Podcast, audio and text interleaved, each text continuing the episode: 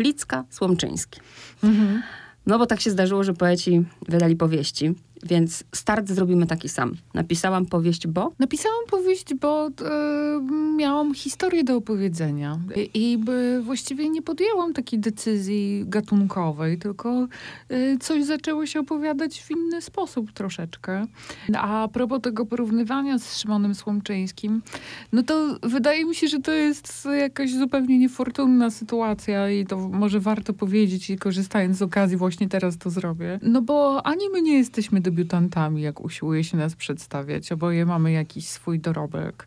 Ani nie piszemy na podobne tematy, ani w ogóle nie rywalizujemy ze sobą. I e, sytuacja, w której jakby z powodów czysto marketingowych i rynkowych pagonizuje się nas jakoś tylko z powodu tego, że wcześniej zajmowaliśmy się poezją i no niestety nasze wydawnictwa podjęły taką decyzję, że tego samego dnia ukazują się nasze książki.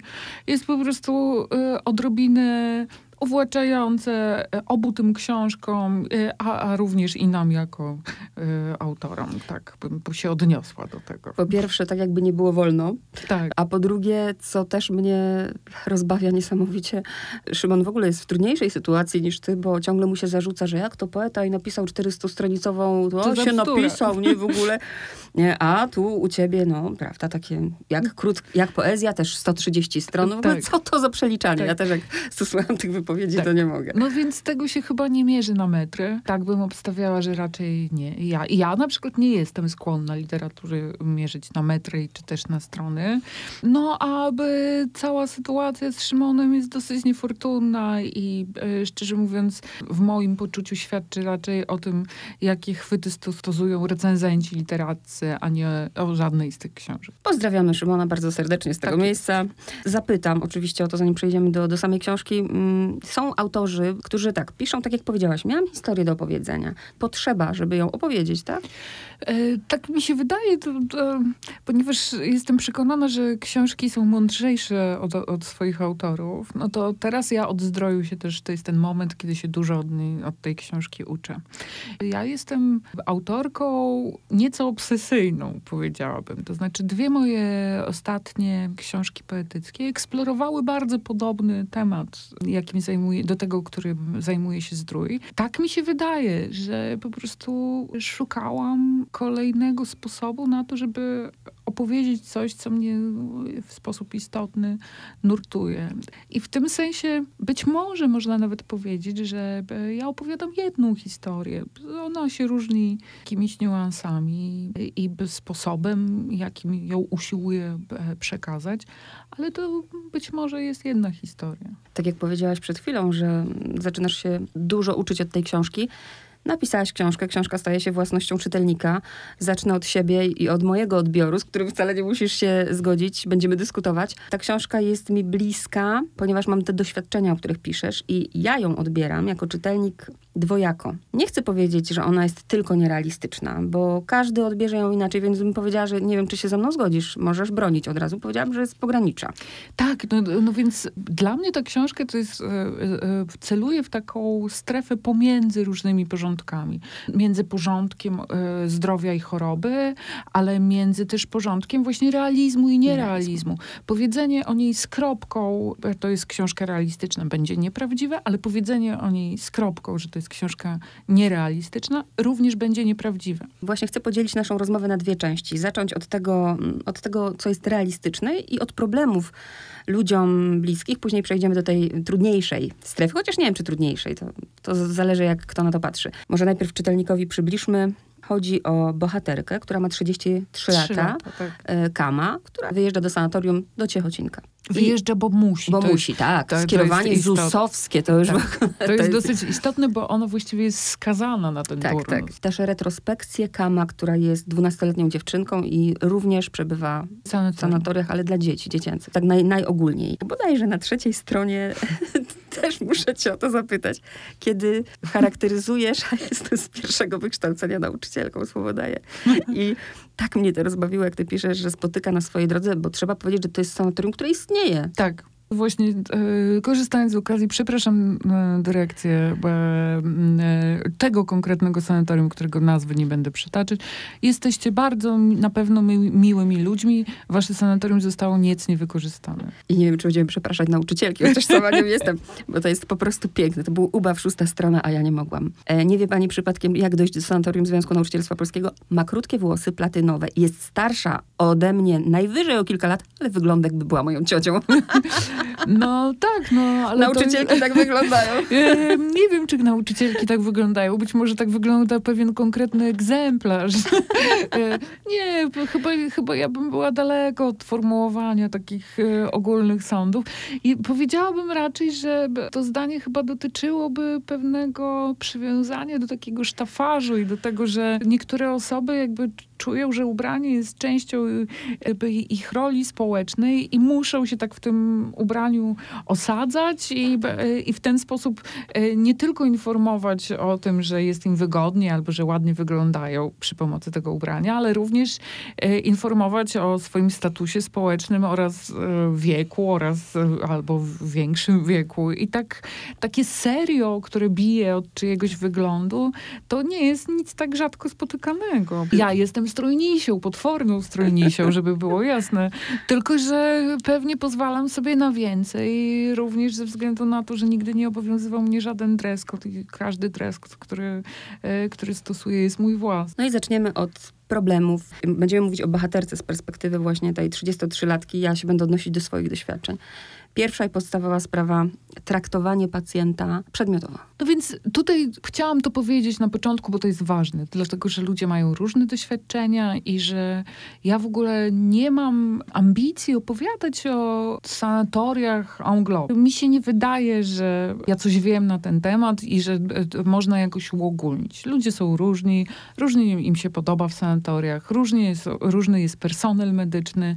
E, pamiętajmy, że ta książka jest e, pisana w, w narracji pierwszoosobowej, więc wszystkie wrażenia, które są relacjonowane w tej książce, są wrażeniami jej, e, głównej bohaterki Kamy. I właściwie tyle samo, a nawet więcej mówią o niej, e, co o zewnętrzu, który ona opisuje. Ale powiedz, czy to odwoł... No zapytam o to, czy robiłaś research, czy jednak odwoływałaś się też do swoich doświadczeń bycia w sanatorium? Wiesz, e, odpowiem ci tak, jak sobie umyśliłam, że będę odpowiadać na to pytanie. Ponieważ w jednym z pierwszych wywiadów dostałam pytanie o to, na co jestem chora.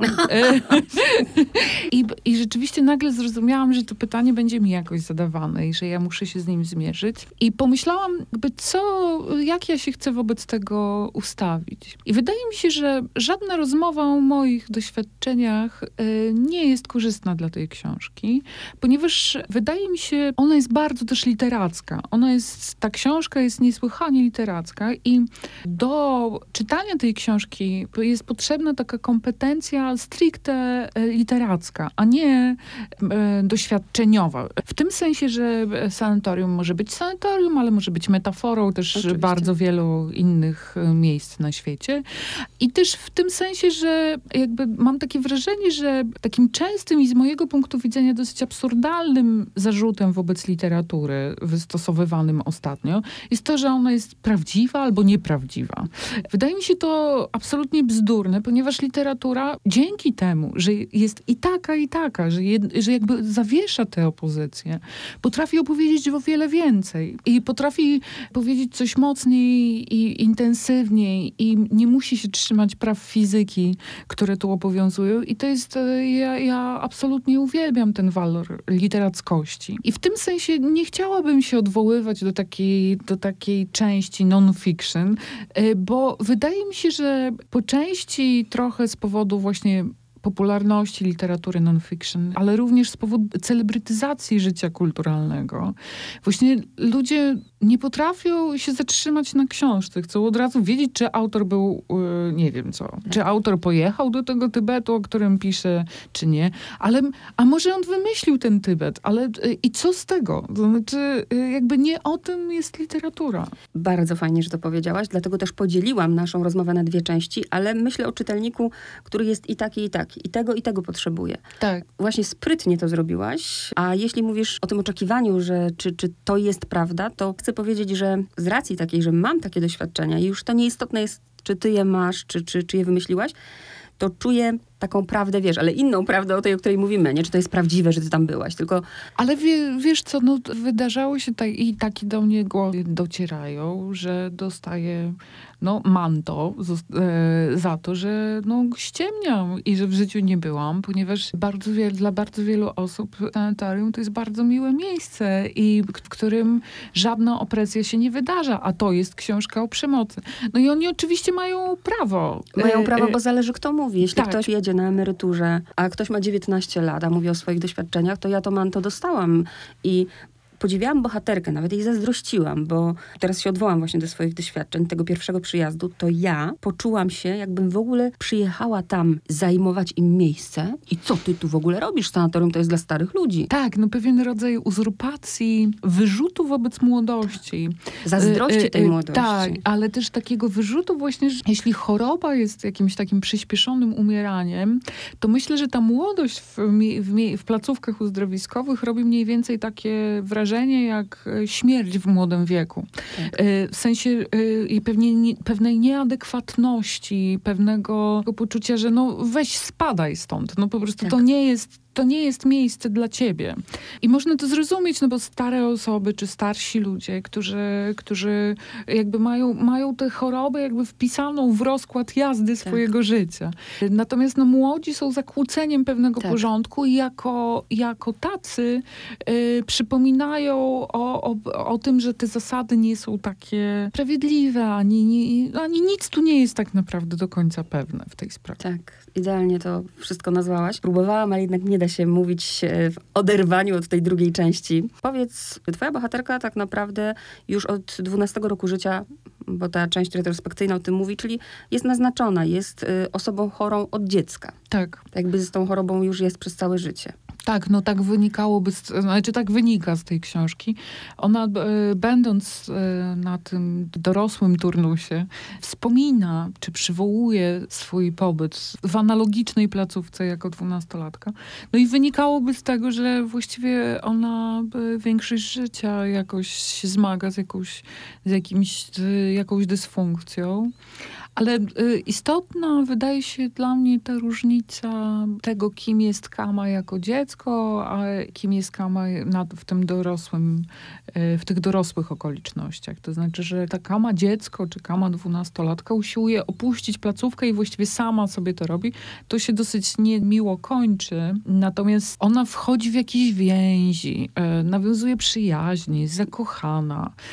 No, albo przynajmniej tak deklaruje. Mm. Nie wiadomo tego dokładnie właśnie organizuje jakąś ucieczkę z tej przemocowej placówki. A natomiast jako dorosła właściwie jedyny impet kładzie na to, żeby przetrwać, żeby się jakoś zredukować do jakiejś takiej przetrwalnikowej formy, w której będzie mogła dobić do drugiego brzegu tej, tego turnusu i, i, i jakoś ocaleć. Tylko, że biorąc pod uwagę to, o czym mówisz, czyli to, że z osobą naznaczoną od zawsze, co więcej, że nie opuszcza tej placówki, placówki, my nie widzimy, e, mhm. jakby narracja jest zawieszona tuż przed opuszczeniem. To nie wiadomo właściwie, czy całe jej życie nie toczy się jak mniej lub bardziej w tym bardo, w tej placówce, w tym zawieszeniu. To, co mi w niej właśnie imponuje, to już mogą być moje wyobrażenia, bo co innego, jak się, jak się zna, zaraz mi się przypomina bajka Krasickiego, nie wiem dlaczego ptaszki w klatce, ale co innego, jak się, e, nie wiem, zachoruje gdzieś tam, mając załóżmy lat 20, do 20 roku życia funkcjonujesz, a co innego, jak ta choroba towarzyszy ci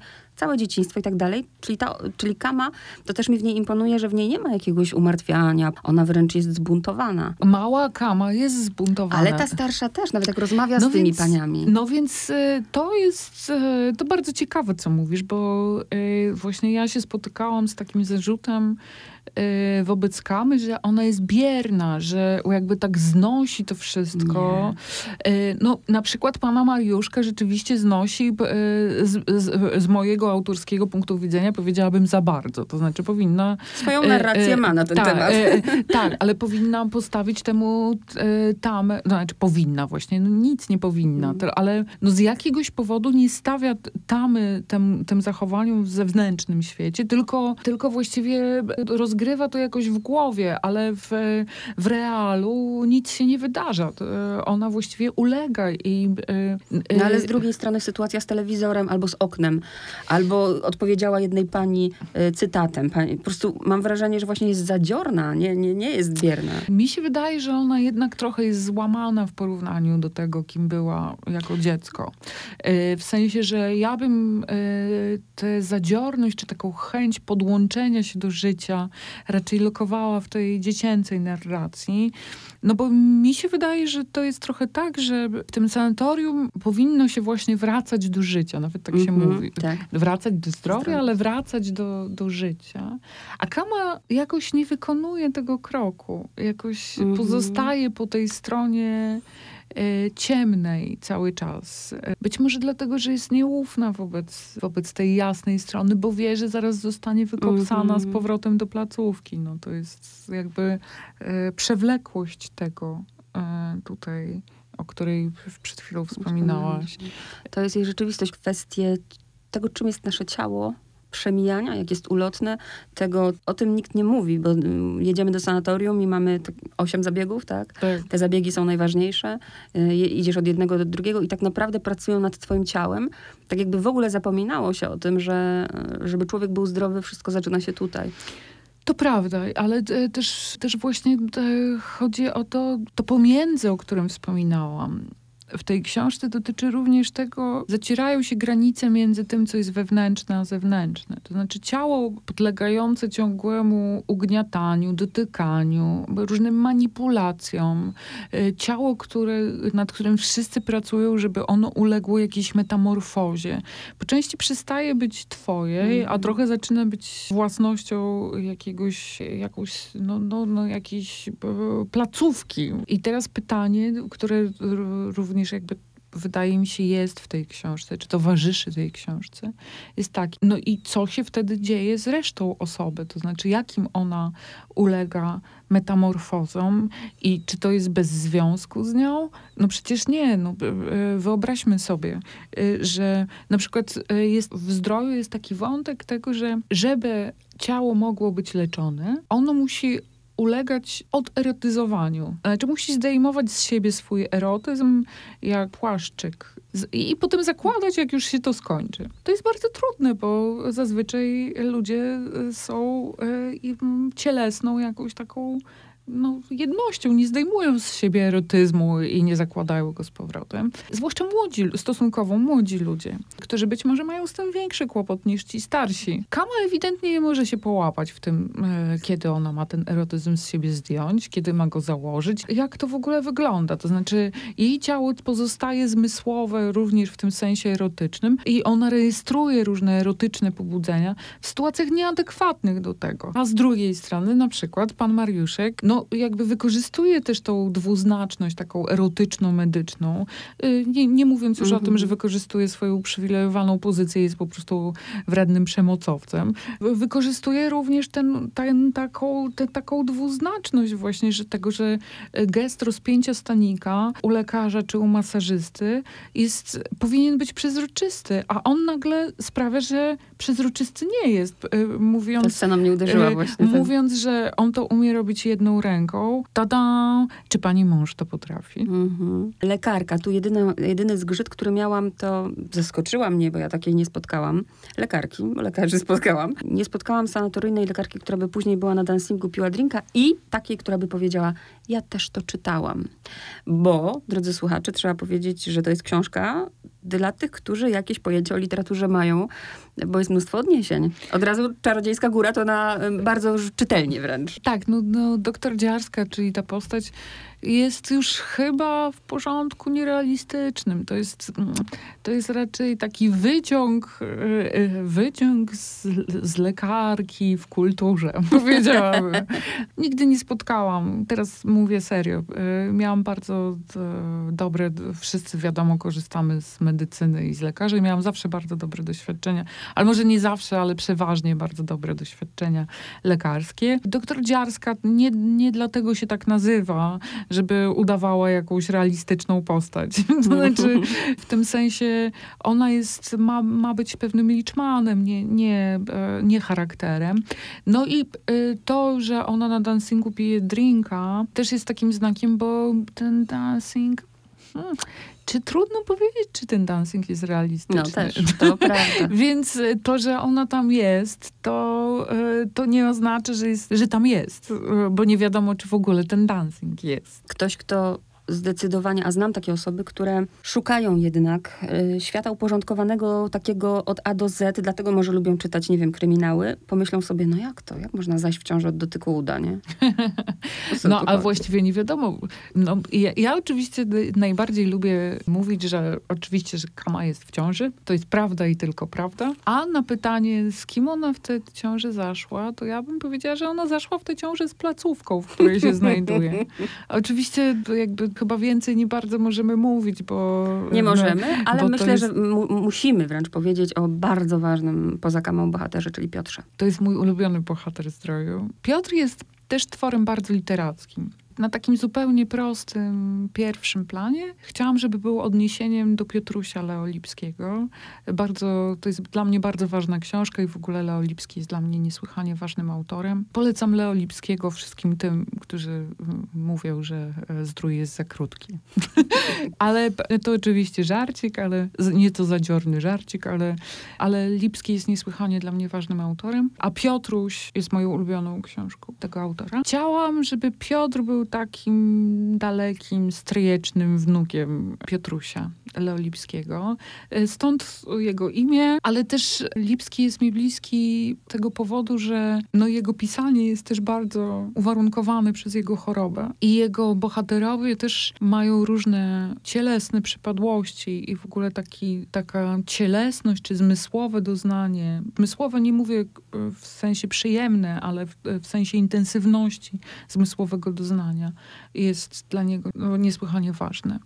I Piotruś u Lipskiego jest takim no, kalekim stworzeniem, które siedzi w, przy to sedesie, bo zostało kupione czyli jest niewolnikiem, który został kupiony, potworkiem, niewolnikiem, który został kupiony, żeby okupować klozet, ponieważ jego właścicielka chce w ten sposób wypędzić e, swoich sąsiadów. Ten Piotr, Piotruś e, i mój Piotr spod kaloryfera wydają się być jakoś ze sobą związani.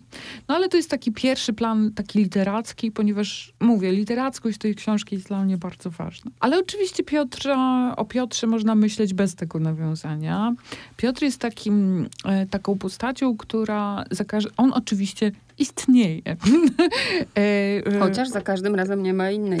Tak, ale za każdym razem właśnie pojawia się, kiedy Kama go spotyka, pojawia się bez innej części ciała, tak jakby mógł sobie odpiąć raz rękę, raz nogę. Jest też tak, taka scena, w której Kama relacjonuje to, że trzyma go za rękę i mówi, że to chyba jest proteza. I właściwie nie, nie wiadomo, jak to jest z tym Piotra ciałem, czego on jest pozbawiony. Jego cielesność jest bardzo skomplikowana. Wydaje mi się też istotne, że oni się spotykają na półpiętrze między żeńskim a męskim piętrem. I, i pod, jakimś, pod jakimś ciemnym kaloryferem na jakiejś zamkniętej klatce schodowej. Ale właściwie Piotr, trzeba to powiedzieć... Tu trochę jak u kawki się można poczuć. E, tak. tak, zdecydowanie. E, można powiedzieć, że, mm, że Piotr jest jedynym sojusznikiem Kamy, jest jedynym jej kompanem prawdziwym. I to, że e, jedynym jej przyjacielem w tej w placówce, mimo tego, że on bywa niesłychanie obcesowy i jakoś momentami również nieuprzejmy, ale z jakichś powodów prowadzi z nią rozmowy o wiele istotniejsze niż wszystkie inne, które się tam odbywają. Bawisz się z czytelnikiem, to mówię teraz dla... Ja zawsze mówię, jak ktoś lubi książki nieoczywiste, to jak najbardziej polecam, bo y, autorka Barbara Klicka naprawdę się bawi. Nie chcę aż za bardzo podpowiadać, bo już im, im powiedzieliśmy i Mann, y, i Lipski, i Kawka, ale i są jeszcze inni. Tak, to prawda. Poszukajcie sobie. Podkreślasz któryś raz tę literackość, że tak powiem. to też słuchacze zrozumiecie, dlaczego użyłam akurat tego sformułowania. Takie, nie wiem, czy, czy mam rację, czy nie, bo nie wiem, jak tworzysz poezję. Każdy tworzy inaczej. Ja mam takie poczucie, a może się mylę, że nad każdym zdaniem pracowałaś bardzo długo. No bo ja tak mam. E, to znaczy, to jest, e, tak sądzę, że to jest... Bo to nic nie jest przypadkowe. Bardzo żałuję. E, czasem fantazjuję sobie o tym, że jestem taką autorką, która ma flow, że siadam i tak po prostu spływa ze mnie. I to wydaje mi się jakoś bardzo sympatyczne. No niestety tak to się nie odbywa w moim przypadku. Ja jestem, mam to trochę control freakiem też i piszę po prostu przez tydzień pół strony. I, ale też e, zastanawiam się nad, nad korespondencjami wewnętrznymi. No po prostu tak, no rzeczywiście bardzo jestem taka, e, taką osobą, która no, lubi mieć te słowa jakby e, po kolei bardzo przemyślane. I to, to jest też poetycka przypadłość. W tym sensie wydaje mi się, że to, że jestem poetką jest nadrzędne na, jakby we mnie póki co.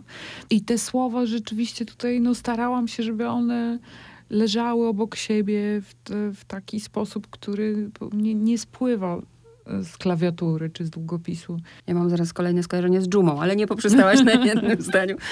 A tytuł i okładka? Twoja decyzja? E, Czy tytuł od początku e, był, e, ja właściwie podpisywałam już umowę z, z tym Mhm. tytułem, a no, okładka została zaproponowana przez wydawnictwo, trochę tam rozmawialiśmy na jej temat, ale koniec końców jestem z nich bardzo zadowolona. Nie wiem, jakie ty masz marzenie związane z tą książką, która już jest? To jest cieka- o, ciekawe pytanie, zaskoczyłaś mnie.